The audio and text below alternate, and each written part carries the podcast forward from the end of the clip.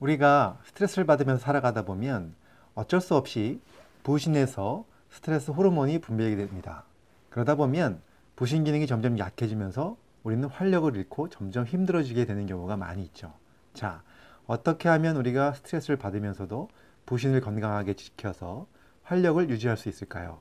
그 방법이 궁금하시다면 이 영상 끝까지 봐주시기 바랍니다.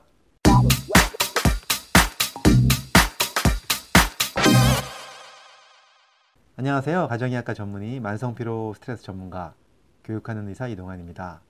오늘 제가 드릴 말씀은요. 이 부신과 관련된 이야기 그리고 부신이 망가지면서 생기는 부신 피로증에 대한 이야기를 조금 드려볼 거고요. 그와 함께 우리가 어떻게 하면 평상시에 건강하게 부신을 활력 있게 만들어서 좀더 어, 젊어지고 좀 더 활력 있는 삶을 살 수 있을 것인가에 대한 이야기를 좀 드려보도록 하겠습니다.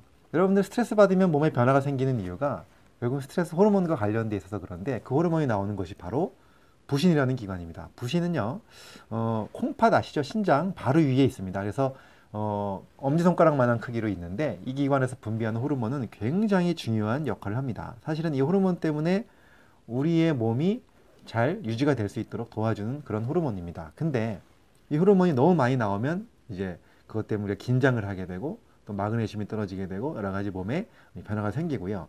그래서 점점 몸이 힘들어지는데 문제는 아주 급성 스트레스 때문에 생기는 문제도 있지만 만성 스트레스가 또 큰 문제를 줍니다. 무슨 얘기냐면요. 스트레스를 뭐 한두 달 받고 끝내는 것이 아니라 만약에 이런 경우 있지 않습니까? 정말 가까운 사람 중에 아주 괴롭힌 사람이 있어요.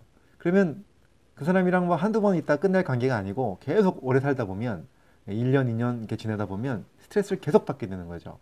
그런 상황이 오면 어쩔 수 없이 이 부신은 호르몬을 계속 뿜어내다가 나중에는요 이런 경과가 옵니다. 그러니까 우리가 걸레를 이렇게 쥐어 짜더라도요 처음에는 짜면 물이 나오지만 계속 짜다 보면 물이 안 나오는 것처럼 스트레스를 받으면서 부신을 호르몬을 계속 쥐어 짭니다. 근데 이것이 계속 계속 짜다가 나중에는 더 이상 부신 호르몬이 안 나오는 단계, 즉 부신이 지쳐버린 단계가 오면요. 그때는 사실 급성 스트레스, 즉 스트레스 때문에 호르몬이 많이 나왔을 때보다 적게 나왔을 때 예, 훨씬 더 우리 몸에 심각한 문제를 일으킵니다. 음, 사실 부신 호르몬이 많아도 안 되고 적어도 안 된다는 뜻이죠.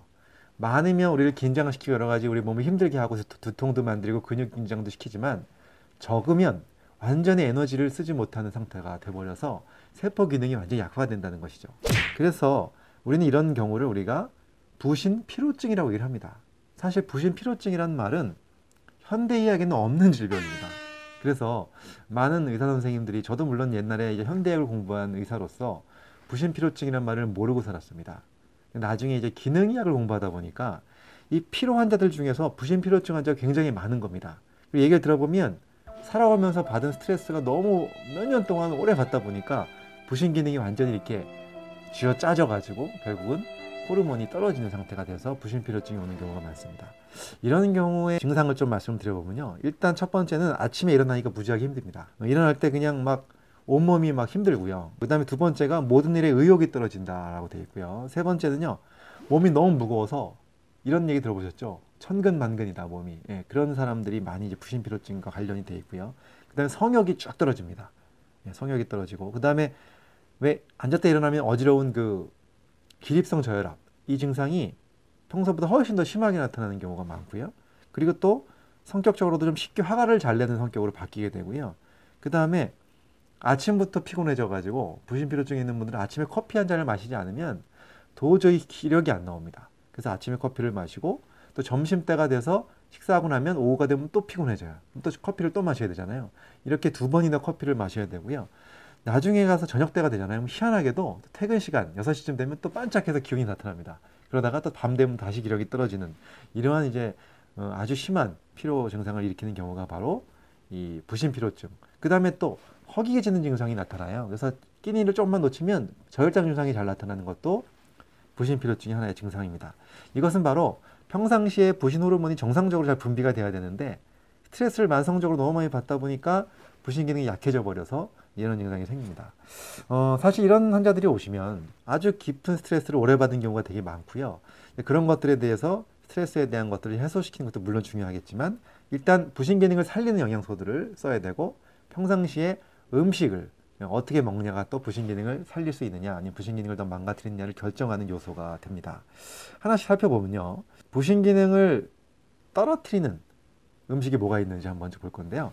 그 중에 첫 번째가 바로 카페인이 많이 들어가면 부신 기능이 좀 약해질 수 있습니다. 그래서 물론 이제 어, 부신 기능이 떨어진 사람이 카페인을 찾을 수밖에 없는 게 기력이 떨어져서 자꾸 이제 각성 효과 때문에 찾게 되는데요. 반대로 카페인에 중독이 되고 너무 많이 커피를 먹게 되면은 카페인을 먹게 되면 부신 기능이 점점 약해질 수 있기 때문에 조금 이제 그런 것들을 줄이셔야 된다 이 말씀 드리고요. 그 다음에 두 번째가 당분이 많은 음식 있잖아요. 단 음식.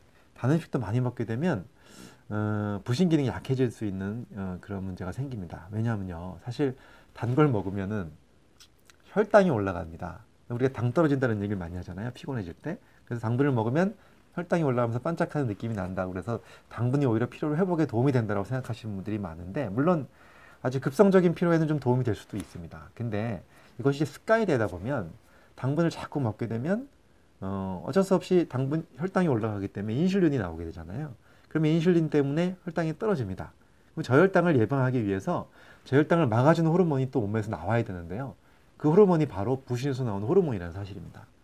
쉽게 얘기해서 스트레스를 받지 않아도 정신적 스트레스를 받지 않아도 단 음식 때문에 인슐린이 나오고 인슐린 때문에 저혈당이 생기고 그러면 다시 부신을 자극하는 그런 결과가 이루어지기 때문에 한마디로 얘기해서 스트레스를 받은 것처럼 부신을 자꾸 자극시킨다는 것이죠.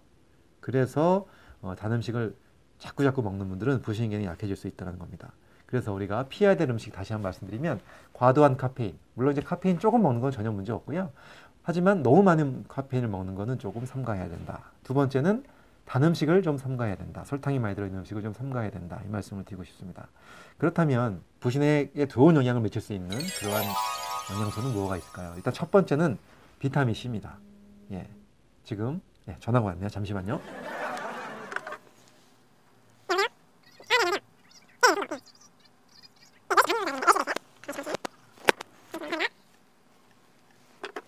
네, 다시 시작합니다. 자, 어, 디까지 얘기했더라? 부신에 좋은 영향을 미치는 영양소는 도대체 뭐가 있느냐? 첫 번째는 비타민 C입니다. 사실 비타민 C를 어, 충분하게 먹는 분들은 부신의 그 구조적 기능이 훨씬 더 좋아진다고 되어 있습니다. 그래서 우리가 이제 만성 피로 중에서도 부신 기능이 약해진 분들은 비타민 C를 충분하게 주는 것을 첫 번째로 많이 이제 활용을 하고 있고요. 그 다음에 비타민 B5, B5가 이제 어, 전문 용어로는 이제 판토텐산이라고 얘기하는데요. 이 성분도 비, 부신 기능을 활성화시키는데 굉장히 도움이 되는 영양소라고 알려져 있습니다.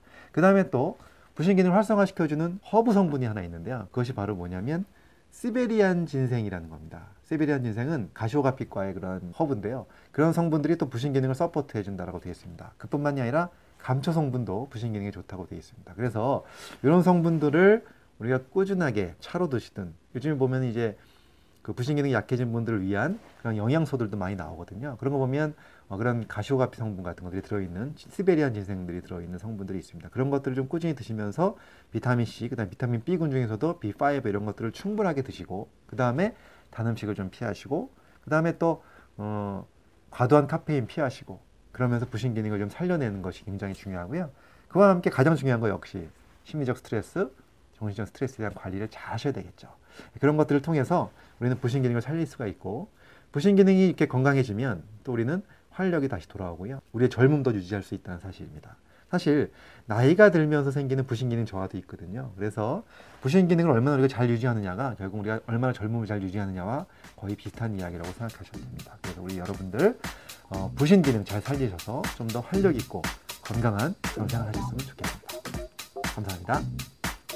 이 강의가 도움이 되셨다면 좋아요, 구독, 알림 신청 해주시면 감사하겠습니다.